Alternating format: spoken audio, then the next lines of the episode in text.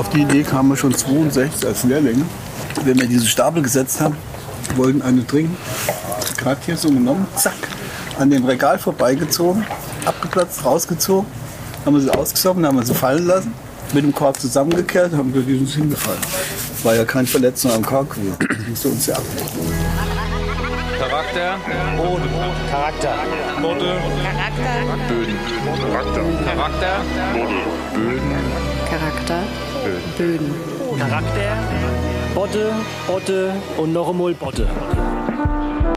Willkommen zurück, heute zur schon siebten Folge von Charakterböden, dem Podcast, wo wir versuchen herauszufinden, was großen Wein wirklich ausmacht.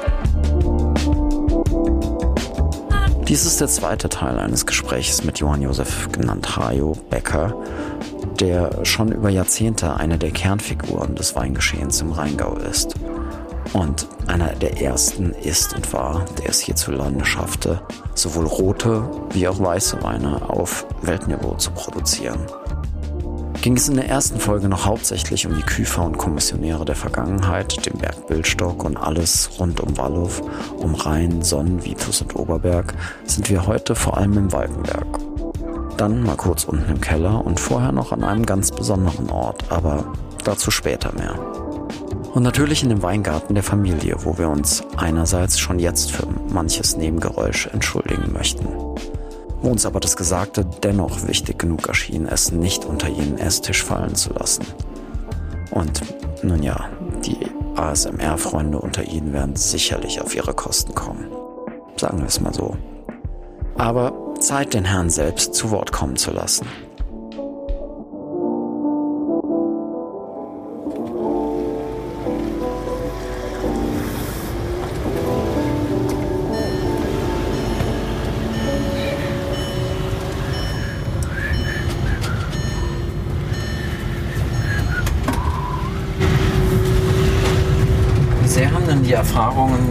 Aus dem Weinhandel in den Generationen vorher mit reingespielt, Jahrgänge zurückzuhalten und lange einzulagern, bis sie in den Verkauf gehen? Nee, es war ja früher an für sich üblich, dass ein Rheingau-Riesling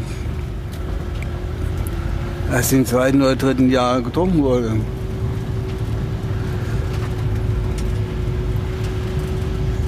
Da war ja auch teilweise die Weinwerbung drauf abgestellt. In welcher Form war das darauf abgestellt? Ah ja, zum Beispiel gab es, kann ich mich erinnern, es hängt glaube ich jetzt noch so ein Schildchen bei uns.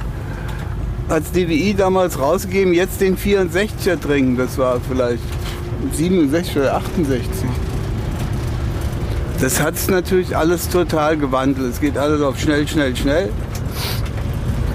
Es haben sich auch die Ausbaumethoden gewandelt. Mit diesen ganz hyperfruchtigen Weinen, kalt vergoren, mit speziellen Hefen. Und die Weine leben natürlich von ihrer Fruchtigkeit. Gell? Wenn die mal weg ist und die bleibt nicht stehen, dann fangen die an langweilig zu werden. Die sollten schon in zwei Jahren getrunken sein.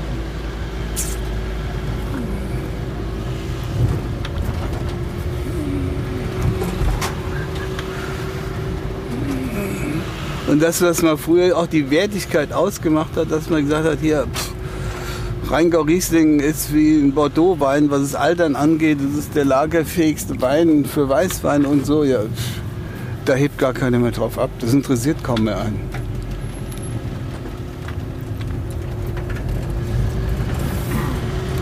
Aber wurde das dann seitens der Winzerschaft forciert, weil der Kapitaldruck zu hoch war, um Ey, nur das war halt, äh, na, es war halt eben, dass immer mehr Leute immer größer wurden, dass die viel Wein hatten.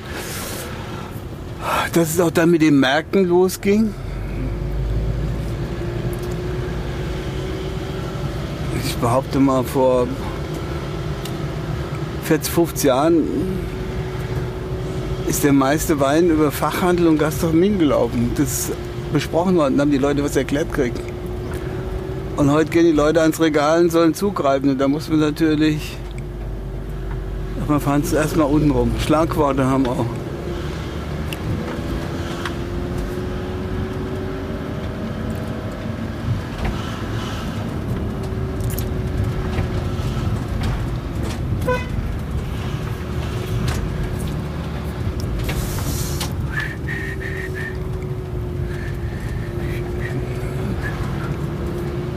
Das ist noch ein altes Haus.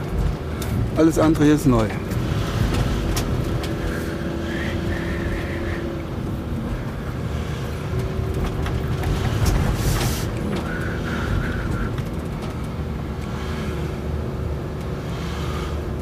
Und auch der Weigenberg, das ging früher bis hierhin. Oben, unten nicht.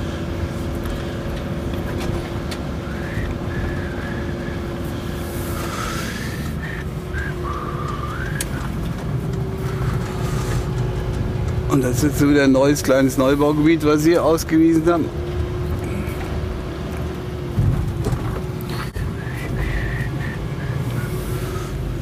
Welchen Prozentsatz von einem Jahrgang legst du denn auf Seite? Das ist ganz unterschiedlich. Das ist ganz unterschiedlich. Ich denke mal, auf Seite legen kann man erst sagen, wenn er mal über zehn Jahre alt ist. Bis zehn Jahre ist er bei mir in der offiziellen Liste drin. Ja. Also hier geht es jetzt los. Das ist Becker Weigenberg.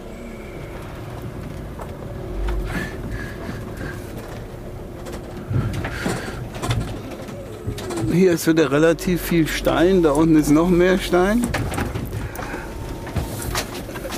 Bin ich das schon wieder hier?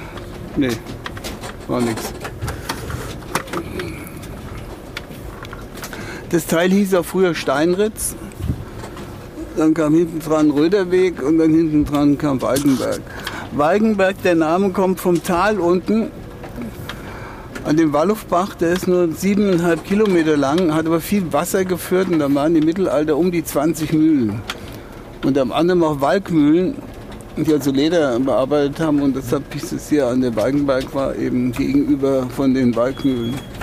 Das ist jetzt ein zweijähriges Jungfeld, ganz toll gewachsen, weil hier halt viel Wasser ist. Gell? Das ist alles Riesling.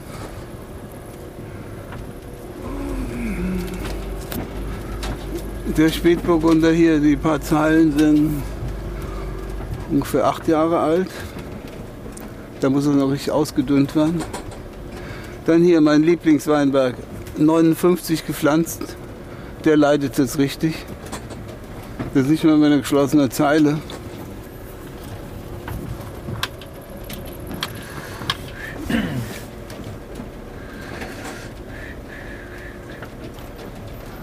Und dann macht es auch keinen Sinn, zwischendurch einzelne Stöcke zu ersetzen. Hier hatte ich schon mal angefangen, Stöcke zu ersetzen. Hier, deshalb ist es noch ein bisschen geschlossener. Da hier unten, der Weinberg ist auch knapp 50 Jahre alt, ein Riesling. Da haben wir jetzt schon ein bisschen rausgeschnitten hier.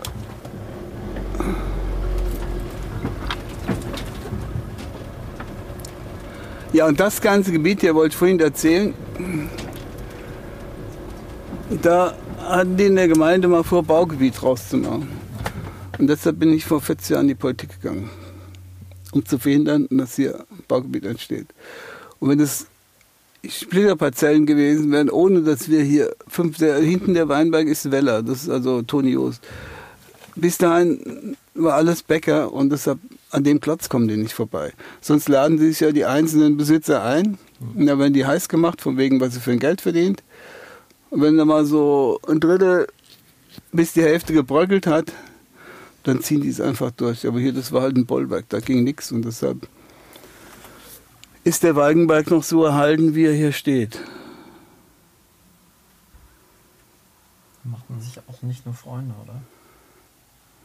Nee. Aber es macht nichts. Ja, ist manchmal viel Feind, viel eher. ja, wenn man halt eben eine Überzeugung hat und für die einsteht, ist schon klar, dass da mal der eine oder andere das nicht ertragen kann. Weil er vielleicht auch bloßgestellt wird bei der Geschichte.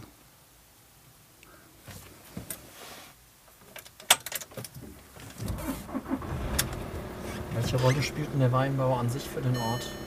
Außer dass so komische Typen wie wir natürlich niemals was davon gehört hätten.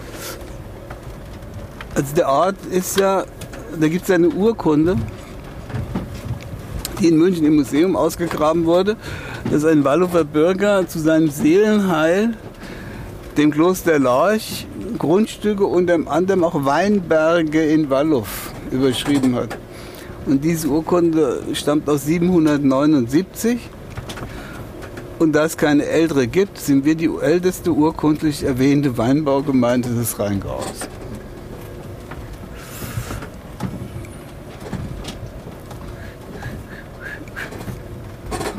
Ist auch nochmal Spätburgunder. Das sind übrigens äh, nachgezogene von dem alten Weinberg. Die habe ich dann rübergeholt, veredelt. Den habe ich vor zwei Jahren ausgehauen. Der war über 50 Jahre alt. Ein Riesling und der muss jetzt mal schön noch bestimmt 5, 6 Jahre brach liegen, damit der Boden sich richtig erholt und dann wird er wieder neu bestockt. Hast du den damals auch selbst schon gesetzt? 59, nee. Drei Jahre später bin ich in die Lehre gekommen.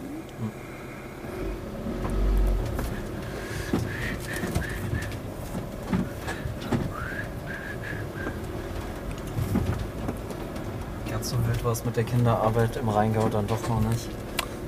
Ja, aber was wir, was wir gemacht haben in der Zeit, wenn wir in die Schule kamen, wir sind alle schon zur Weinlese mitgegangen. Gell? Früher konntest du ab 10 oder 12 mit in die Weinlese gehen. Und das war unheimlich beliebt bei den Kindern. Die wollten alle Geld verdienen. Und da gab es ja extra Ferien. Und irgendwann sind die Ferien so gelegt worden, dass bloß kein Kind mehr Zeit hat, in die Weinlese zu gehen. Weil das ja alles ganz verwerflich ist. Dabei haben wir es alle gern gemacht. Das war ein riesen Gaudi gewesen.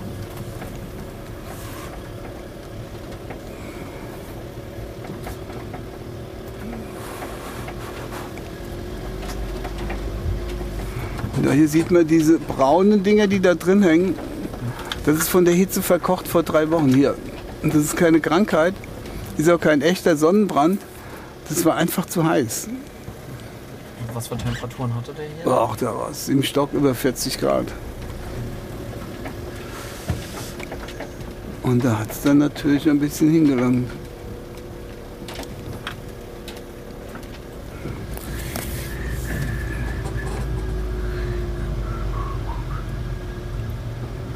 Groß hältst du denn realistisch die Gefahr, dass es hier mal in absehbarer Zeit keinen Wein mehr trägt?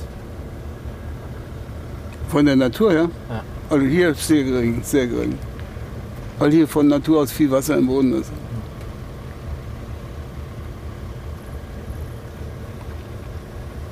Hast du da bei anderen Stücken andere Befürchtungen? Ja? Hast du da bei anderen Stücken, anderen Lagen andere Befürchtungen? Ja, zum Beispiel im Sonnenberg, wo wir vorbeigefahren sind, diese Kiesadern, da wird es schon ein bisschen schwieriger.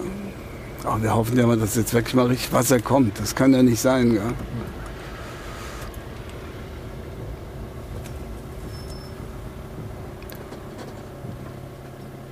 Und die Bewirtschaftung mit den Maschinen, das geht von drüben aus. Wollt ihr euch das angucken? Gerne.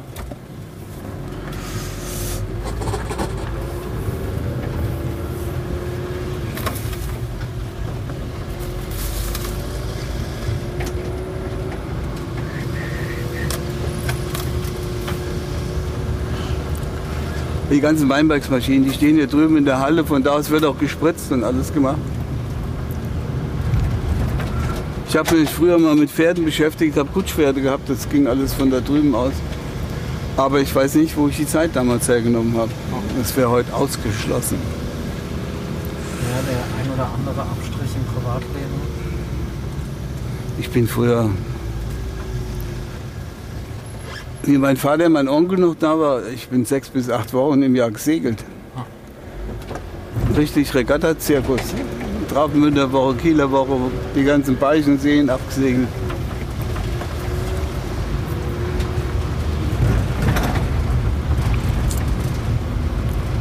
Und Ende der 70er Jahre war es dann vorbei. Hatte das einen bestimmten Grund? Ja, ich war zu sehr gefordert hier im Betrieb. Oh, mein Mitarbeiter. Heißt aber keiner Lukas. Gott, das sind irgendwelche Schmierereien.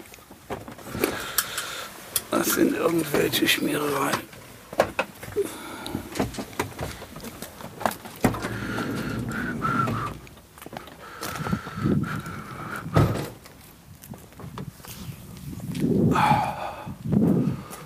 Gut, gut. Wie weit bist du gekommen? Okay.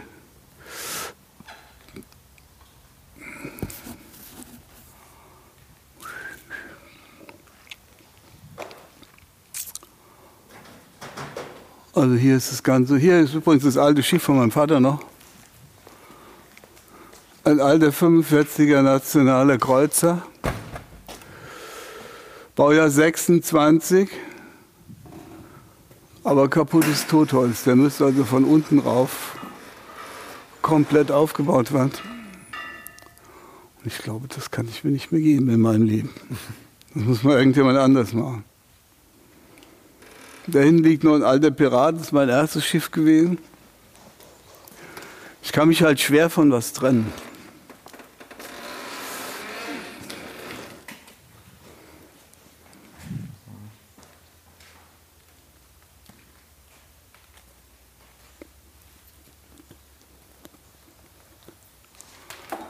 Ist das das erste Schiff gewesen? Nee, nee, das war mein erstes Schiff. Denn Ah, ich sehe es. der Pirat von ANR, Baujahr 56.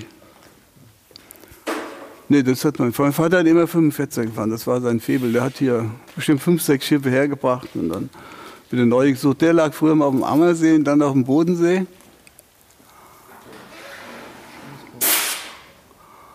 Super, oben alles in Ordnung, nur unten Totholz ist kaputt.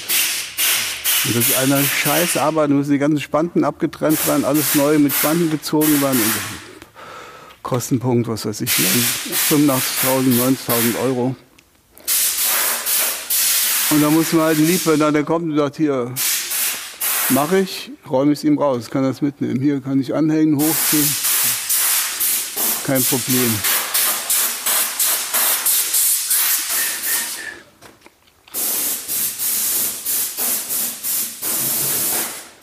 Dann war um die Ecke der Pferdestall. Da hinten, na komm, wir können ja ein Stück laufen noch hier.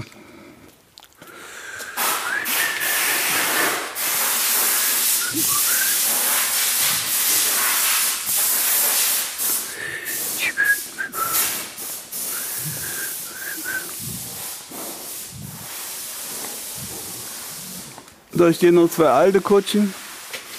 Die linke ist ein Jagdwagen vom Schloss Johannisberg, rechts ist vom Schloss Vollrats. Das ist ein Geländewagen, moderner.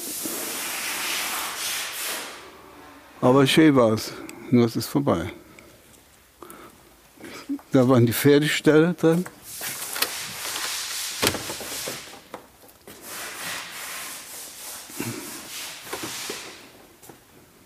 Moor ist eigentlich auch ein ganz guter Pferdename. Hm? Moor ist auch ein ganz guter Pferdename. Und die waren im Sommer, konnten immer rein und raus, wie die wollten. Das ist da hinten nochmal so ungefähr 5000 Quadratmeter.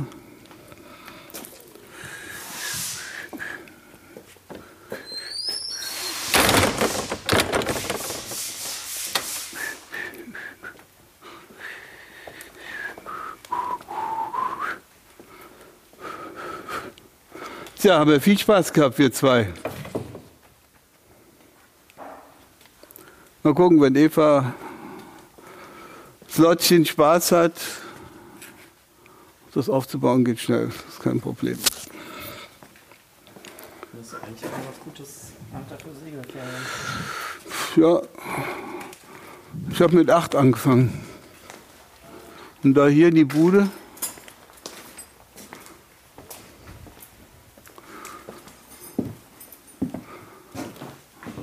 der alte Kohleherd meiner Großmutter mütterlicherseits, den habe ich mir hier oben ein Hochbett reingebaut. Und hier habe ich mal fünf Jahre gelebt. wie unten diese Firma auseinandergemacht wurde, da ist mein Häuschen ist den anderen in die Hand gefallen und da war es so richtig stinkig. Die haben es so abgerissen und gesagt, so, jetzt ziehe ich mich jetzt zurück. Es war eine ganz gute Zeit, weil keiner wusste, ist er da, ist er nicht da. Ich habe das Auto rausgefahren, die Tür zugemacht und da konnte ich hier machen, was ich wollte.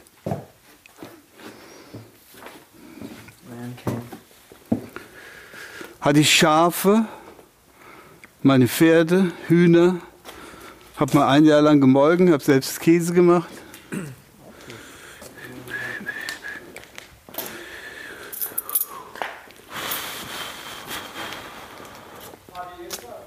Ja.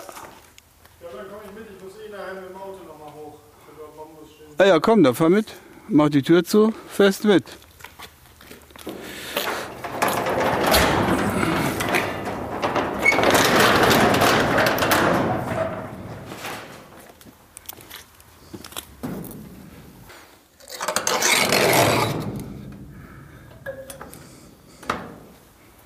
Willst, kannst du auch einsteigen.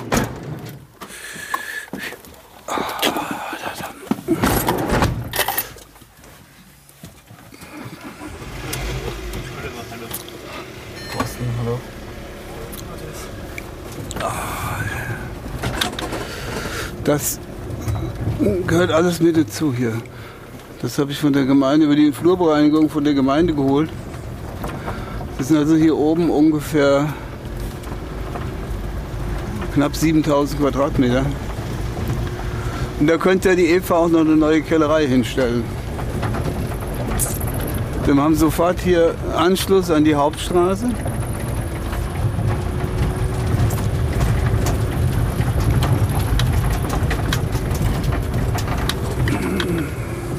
Da geht's um die Ecke, ist mal auf der Autobahn.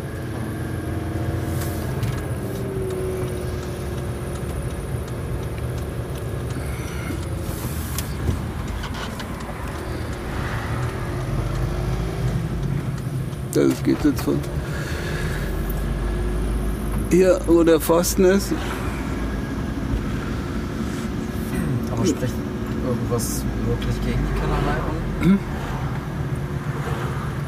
Wenn du sagst, hier oben neue hinzustellen, spricht denn wirklich was dagegen, die unten weiter zu betreiben? Ja, unten ist natürlich mit Hochwasser und sowas, du weißt ja nicht, was da noch alles kommt. Und im engen Ortskern, wenn ich zum Beispiel Flaschen krieg, dann ist hier zweieinhalb Stunden alles gesperrt. Gell? Da macht man sich auch nicht nach vorne. Also logistisch ist es ist auch von der Arbeit her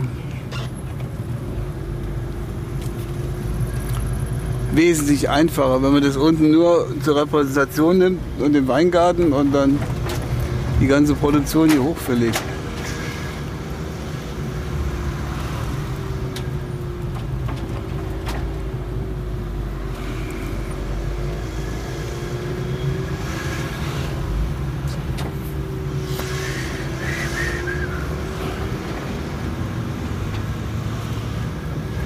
Weil wenn man dieses Bild mit dem gefrorenen Rhein und dem Hochwasser, den Fässern sich so hernimmt, ist ja Wahnsinn, was so ein Betrieb über die Jahre alles Ja, mitgemacht hat.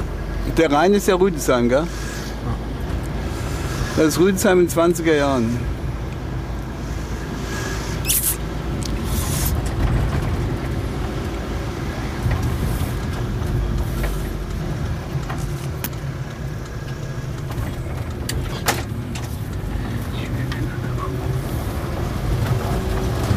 So.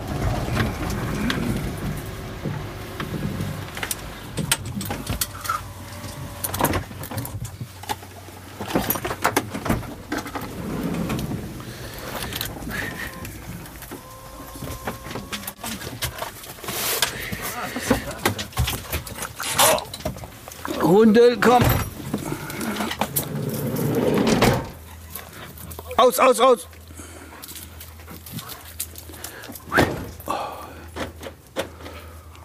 Sollen wir noch schnell durch den Keller laufen?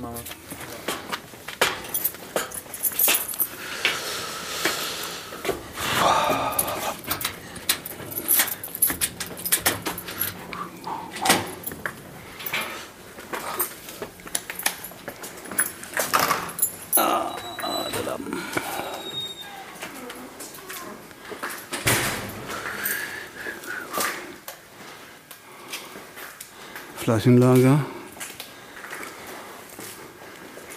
Füllanlage, mit der ich mich jetzt gleich noch beschäftigen muss. Hier draußen.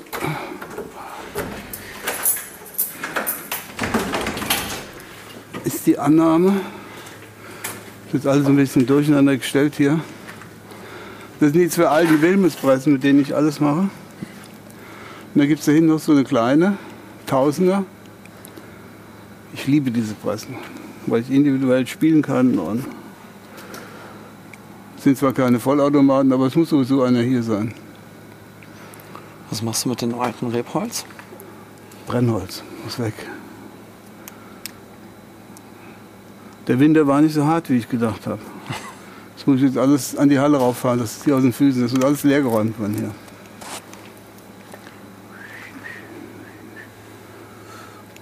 Das ist unterkellert, das geht durch bis auf die andere Straßenseite und das ist unterkellert und das ist unterkellert.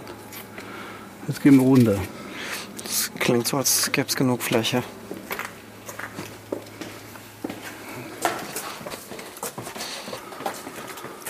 Da liegen so ältere, teilweise auch noch Reste aus der Weinhandlung, weil die gar nicht von uns sind. Ja, Je nachdem, woher die so sind, ist es dann aber auch ein, Bitte? je nachdem, woher die so sind, ist Ja. es dann aber auch ein Auch nicht so archäologischer schlecht, nee. Spaß. Dann haben wir hier die Fülltanks für hochzupumpen. Da hinten ist ein Fasskeller, hier ist ein Fasskeller, hinten dran. Da habe ich gerade mal aufgemacht, weil ich an diesen Motor muss. Den Aufzug hat es erwischt. Muss unten, die Schienen müssen verlängert angeschweißt werden. Ich habe die ganze Zeit gewundert, wieso der so wackelt unten. Jetzt habe ich einen Monteur hier gehabt, der kommt wirklich. Seitdem es den Auszug gibt, wird er jedes Jahr gewartet, seit 69. Kriegen die nicht mit, dass diese Dinger da unten abfaulen? Ah, ja.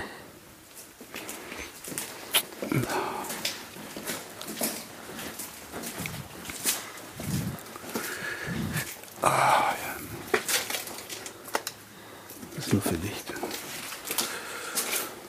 Und dahinter das Flaschenlager.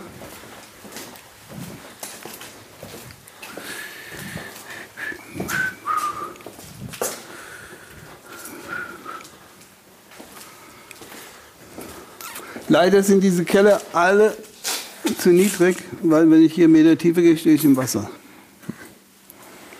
Das ist dem Strom geschuldet. Aber dafür ist es ja eine Menge an Platz, von der viele andere auch nur träumen können. Naja, könnte mehr Platz gebrauchen.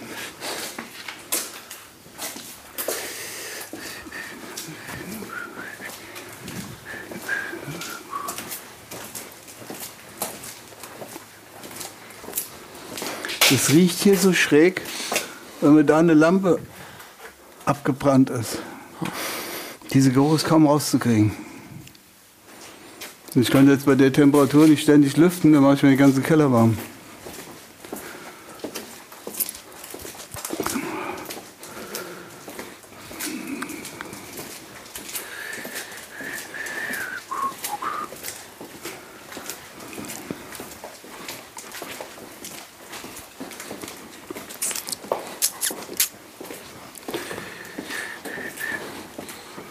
Da sind noch zwei alte Keller.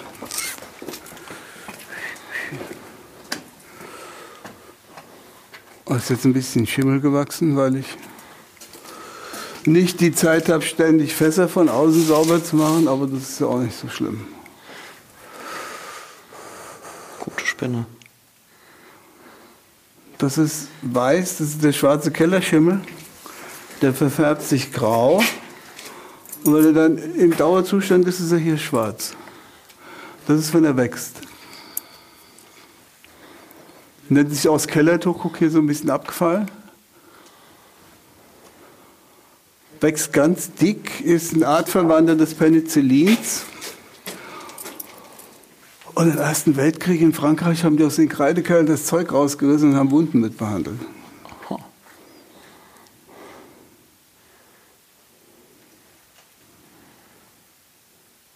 Und nutze die Fässer dann für irgendwas Bestimmtes? Die sind alle in Benutzung, die da drüben nicht mehr.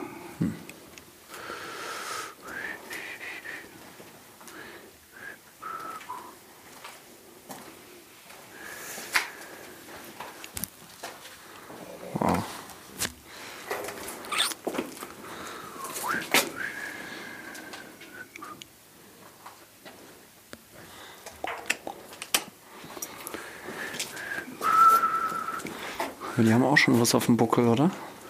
Ja, ja, diesen teilweise noch schon, da im Mittel liegt eins, das ist noch voll.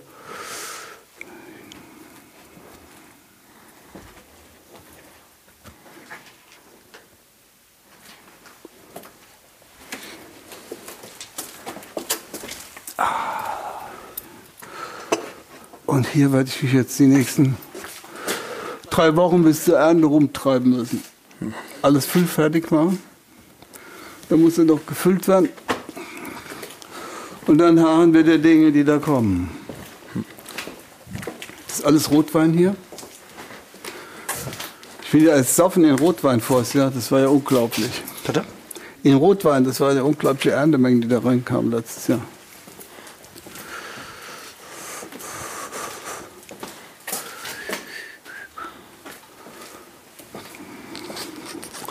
Alles ohne Etikett, weil die Etiketten hier unten vergammeln, ja. Und es muss dann immer, wenn es hochkommt, abgewaschen, etikettiert werden. Deshalb ist es jetzt mit dem Aufzug ein Riesenmalheur. Ich kriege ja keine einzige Flasche mehr hier raus. Ich kann ja nichts mehr hochfahren. Ja, aber so ein bisschen künstliche Verknappung kann ja auch für die Und Preisentwicklung nein, dazu- also wenn jetzt ein Auftrag kommt, der muss ja raus. Die Leute wollen den Wein haben. Aber jetzt habe ich einen Freund überredet, der mir die Woche noch den Aufzug wieder richtet. Geht natürlich nur in so einem kleinen Ort, wo jeder jeden kennt. Ja. So eine Hand wäscht die andere und dann geht es.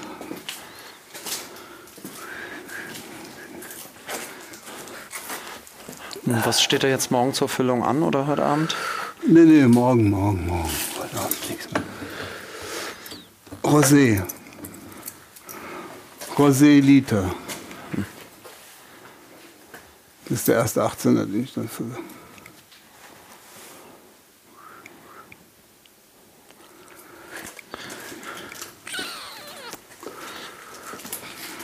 Und selbst bei den Sachen, die tendenziell eher früh gefüllt werden, wartest du dann nochmal. Es gibt nichts, was tendenziell früh gefüllt wird bei mir.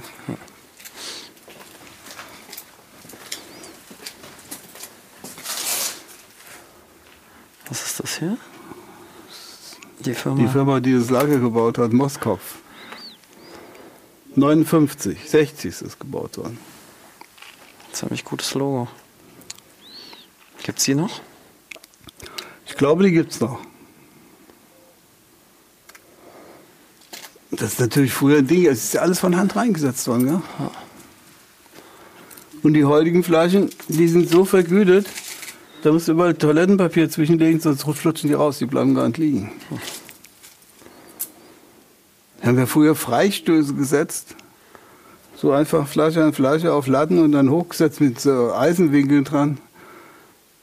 Ja, heute war der Füllung, zack, zack, in die Gitterboxen runter, aufstapeln, fertig. Du hast wohl viel mehr Leute gebraucht.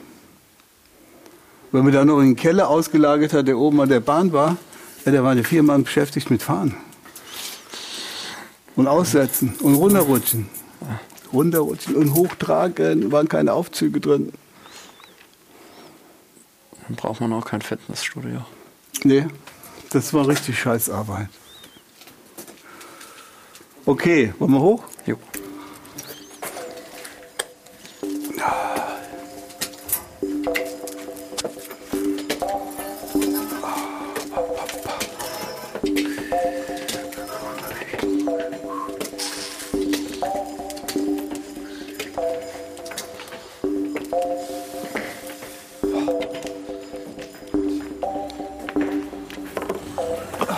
Nochmal zum Wohl. Zum Wohl. Ups. Sicher, welche willst du? Fast. Danke für die Aus. Pixel. Das ist relativ früh für die Glasstopfen entschieden, oder? Beck war der Erste. Ich habe auch mit denen ziemlich eng zusammengearbeitet, bevor die dann kamen. Die sind ausprobiert.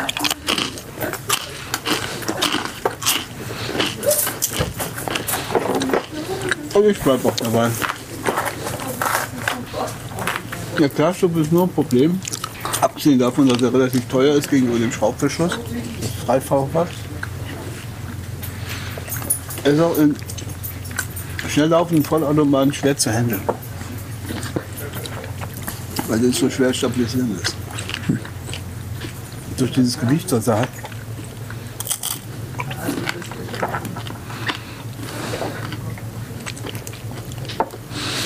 Und wo kam die Überlegung her? Mit dem Glasstoff. Das war ein Arzt, der Dr. Mattes in Alzey. Der mal ursprünglich Weinbau studiert hatte. Da hat er eine Frau kennengelernt, die aber Medizin studiert hat. Dann hat er umgeschult auf Medizin. Hat immer über die Korkschmecker geärgert. Hat also in der Zeit in Geisenheim sagte, hier, ich muss doch Glas auf Glas gehen. Hat er an Schnittflaschen gedacht. Und dann es wird zu kompliziert, es wird viel zu teuer. Man kann keine Schnittkorken. Die Produktion gibt es da alles Wahnsinn. Und dann kam man auf die Idee mit diesem Dichtring. Und hat dann mit Alcoa sich zusammengetan. Alcoa ist ein Aluminiumhersteller. Und die haben diese Kappen gemacht oben, um es festzuhalten. Und die wollten ja Kappen verkaufen. Und diese Verschlüsse herzustellen. Das Problem ist das Auskühlen dieses Klumpensglas. Das ja dann die Farbe behält und sich verändert und keine Risse kriegt. Das hat nur eine schwedische Firma hingekriegt. Und die hat es halt komplett übernommen. Das wird alles aus der Tschechei auch vertrieben. Die arbeiten mit Spezialisten, die machen auch ganz viel im Moment in der Schnapsbranche. Liköre und sowas. Das ist halt ein Nischenprodukt. Das wird niemals die Menge besetzen. Ich denke mal, wenn man schon von Hand liest und alles handwerklich macht, dann darfst du einfach nicht scheitern.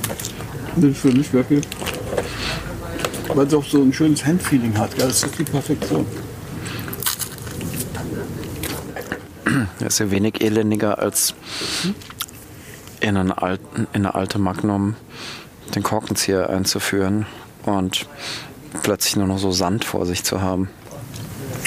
Was soll man? Das ist reinfällt der Kork. Da gibt es einen ganz guten Trick. Flaschen mit Kork, die wirklich alt sind und nicht weiß, wie der Kork reagiert, probiere ich das gar nicht. Dann nehme ich ein starkes Küchenmesser, mache die Kapsel ab, hau von oben gegen den Rand, da platzt das genau ab, kann ich den abziehen, da guckt der Kork so weit raus. Ich traue mich aber, ich gehe dann mit den Zähnen dran, ziehen raus und ansonsten kann man ja zwei Gabel nehmen. Und da ist mir sicher, er fällt nicht rein. Ich habe jetzt, wie wir vor drei Jahren in New York waren, habe ich den Leuten auch vorgeführt, die waren völlig begeistert. Du säbelst den Kraken durch mit dem Glas. Okay. Platzt genau an, dem, an der Bandmündung platzt es ab. Auf die Idee kamen wir schon 62 als Lehrlinge. Wenn wir diese Stapel gesetzt haben, wollten eine trinken, gerade hier so genommen, zack, an dem Regal vorbeigezogen, abgeplatzt, rausgezogen, haben wir sie ausgesoffen, haben wir sie fallen lassen, mit dem Kork zusammengekehrt, haben wir sind hingefallen. War ja kein Verletzung am Kork gewesen. Das musste uns ja abnehmen. Schadenmethode. Wie groß waren denn die Jahrgänge ähm, bei dir in Geisenheim? Da waren 60 Gartengestalter da und 12 Weinbauern. Und wir haben richtig Zoff gemacht. Musst dir überlegen, früher hast du ja kein Abitur gebraucht für Geisenheim. Ist mir sehr zu Pass gekommen, weil ich ein fauler Hund bin. Du musstest mittlere Reife haben, eine abgeschlossene Lehre und insgesamt vier Jahre Praxis.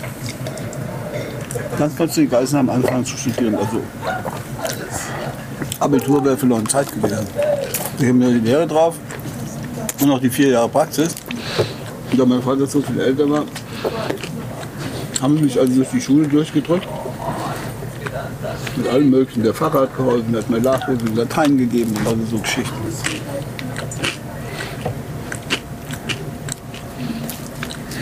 Ja, dann waren wir eben zwölf Mann im Semester. Und wir haben natürlich auch mit den Professoren diskutiert. Wir haben eine Praxiserfahrung gehabt. Wenn die uns was vom Pferd erzählt haben, das funktioniert doch gar nicht. Und da gab es heiße Diskussionen. Das war schon ganz spannend. Wenn ich mir das heute angucke, die Leute haben das halt unheimlich großes Wissen. Aber praktisch wie in Lehrling. Wir haben auch noch praktisch in Geisenheim gearbeitet, in der Kellerwirtschaft. Wir haben Filter angesetzt, mussten alles machen. Wir mussten alles erklären können. Und ganz lustig war es, wie wir das erste Mal probiert haben, hat der alte Trost uns auf den Hof gestellt,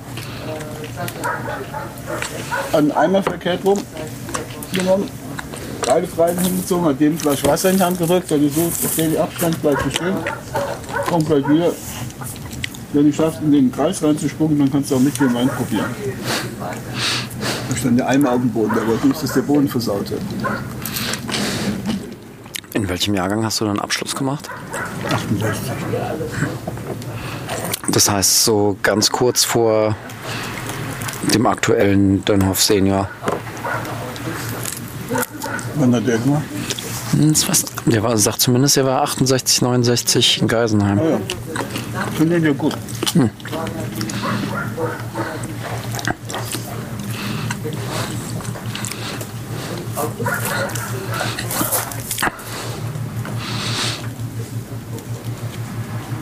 Heute funktioniert das ja ganz klar auch so als Vernetzungsort und Was wir heute machen, super, internationale Weinwirtschaft, die ganzen Geschichten. Ja. Allerdings war zu meiner Zeit so, die nicht zu Hause im Betrieb sind, die haben alle zig Angebote gehabt. Ich habe einen Freund aus Frankfurt, der keinen Betrieb daheim gehabt. Ist erst mal zwei Jahre durch die Welt gedüst. Hat überall einladen lassen. Ein halbes Jahr reingeschnuppert. Aber vielleicht muss ich jetzt erstmal weiter, vielleicht komme ich wieder.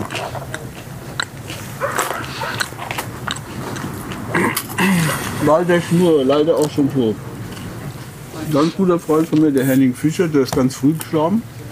Dr. Fischer an der Saar. Der ist zwei Jahre lang gestorben, der hat Krebs gehabt. Kommt aus einer Ärztefamilie und am Ende wird er gedacht, es gibt was, Hoffnung oder so.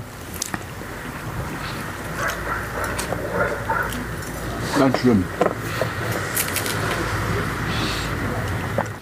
Das dachte ich neulich mal, als, ähm, als wir auf eine Beerdigung kam, dass sich das ja irgendwann ja so dreht, dass man öfters auf Beerdigungen als auf Hochzeiten ist. Ja, immer wenn ich so auf Beerdigung bin, dann nennt das zum anderen sagen, Leute, nächstes Jahr treffen wir uns irgendwann. Aber unter Lebenden. Wenn einer tot ist, habt ihr die Zeit. Mit dem könnt ihr nicht mehr reden. Der hätte es gefreut, wenn er noch mal mit ihm geredet hätte. Lass uns einfach mal öfters treffen. Ist es einfacher, mit Winzern, Kollegen befreundet zu sein, die weiter weg sind? Ich habe zwei Kollegen, die mir zusammen studiert haben. Mit dem einen bin ich nicht unbedingt Freund, wir sehen uns. Aber mit den anderen zusammen habe ich ein Dachrevier und alles Mögliche. Wir tauschen ständig aus.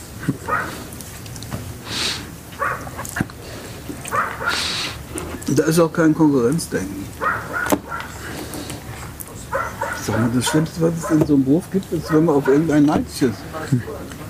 Ja, der macht es doch vor und macht es doch nach. Ist doch ganz einfach.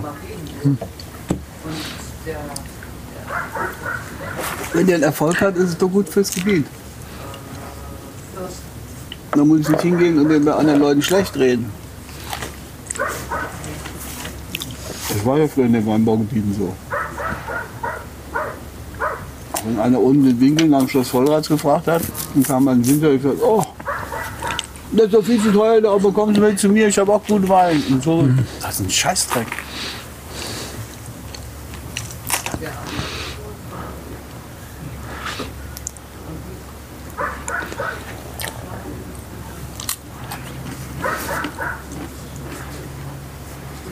Dann vergessen den Hund zu füttern. Na, wenn er jetzt die Wurst riecht, dann beschwert er sich nicht zu Unrecht. Schmeckt euch die Wurst? Hm. Okay, ich rein holen noch ein bisschen, wir den Hund mit in die Klappe.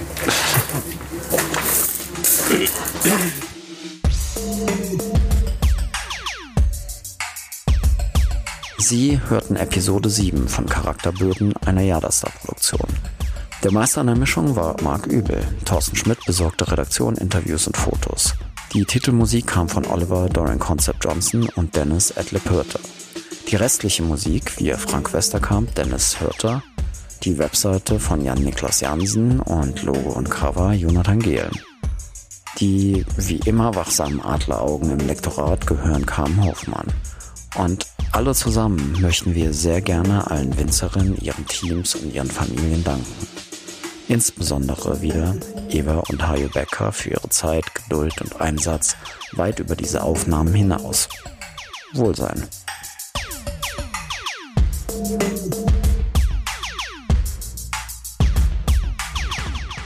Hunde, komm! Aus, aus, aus!